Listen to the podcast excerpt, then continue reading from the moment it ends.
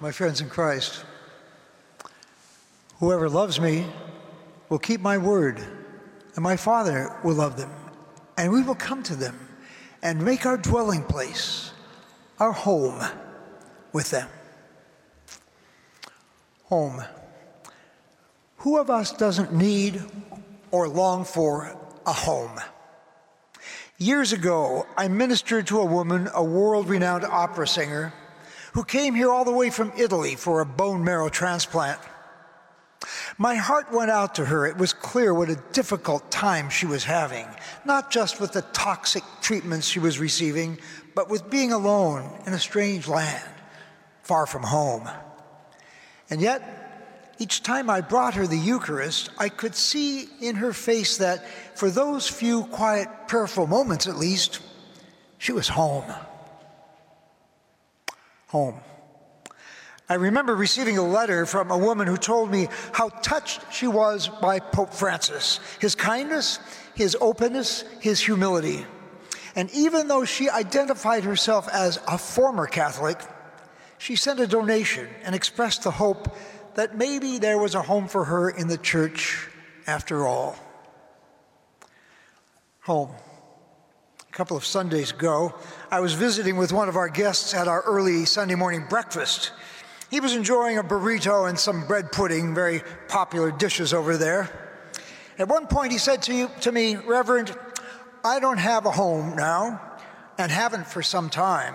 But you know, because of the way people treat me here, this place feels like home. Home. A couple of weeks ago, I presided at the funeral of a man who was a parishioner here for many decades. He raised his family here. He loved this place, and he served it faithfully. It was painful, very painful, at the end of the funeral mass to lead his casket out through the doors there by the Mary Shrine, knowing that this place that had been his home for so long would be his home no longer. Home. We do need a home. We long for a home, and Jesus, who became one of us and shared our home so fully, knew well this longing of ours. It was his longing too he who had left the glory of his father's home to live in this home of ours. The night before he died, as he tried to prepare his friends for what was to come, their fears and their anxieties weighed heavily on him. And so he said to them, Do not let your hearts be troubled or afraid. I am going away, but I will also come back to you. My Father loves you, and we will come to you and make our home with you. Home.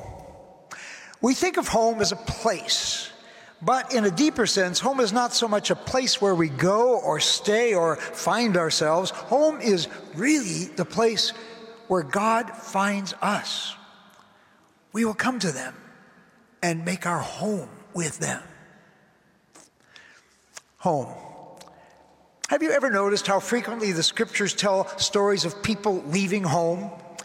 Adam and Eve had to leave their home, their garden paradise.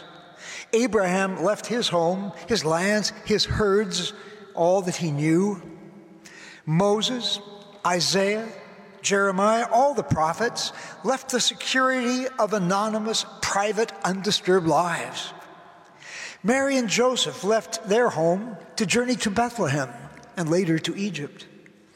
Peter, James, and John left the security of their nets, their boats, their families, their homes, their way of life.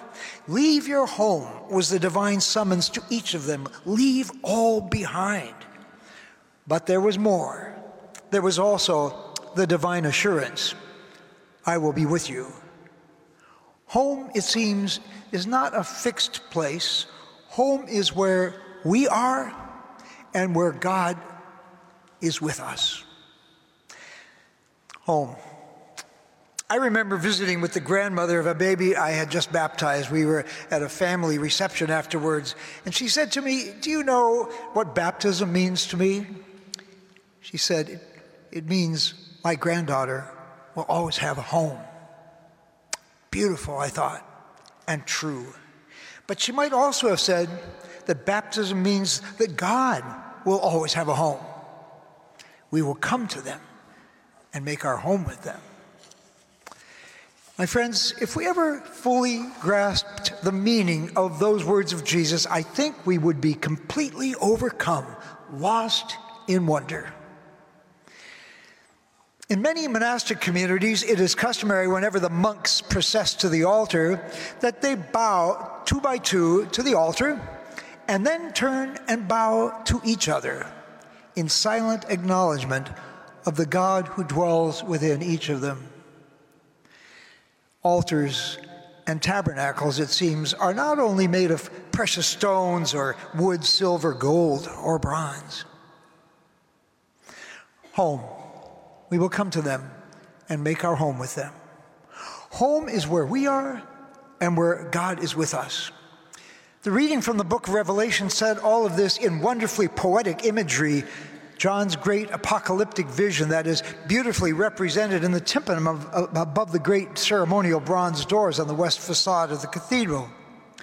The New Jerusalem, the holy city, is there, God's home with the human family. It is a rare jewel, we are told, a rare jewel indeed, like jasper, clear as crystal.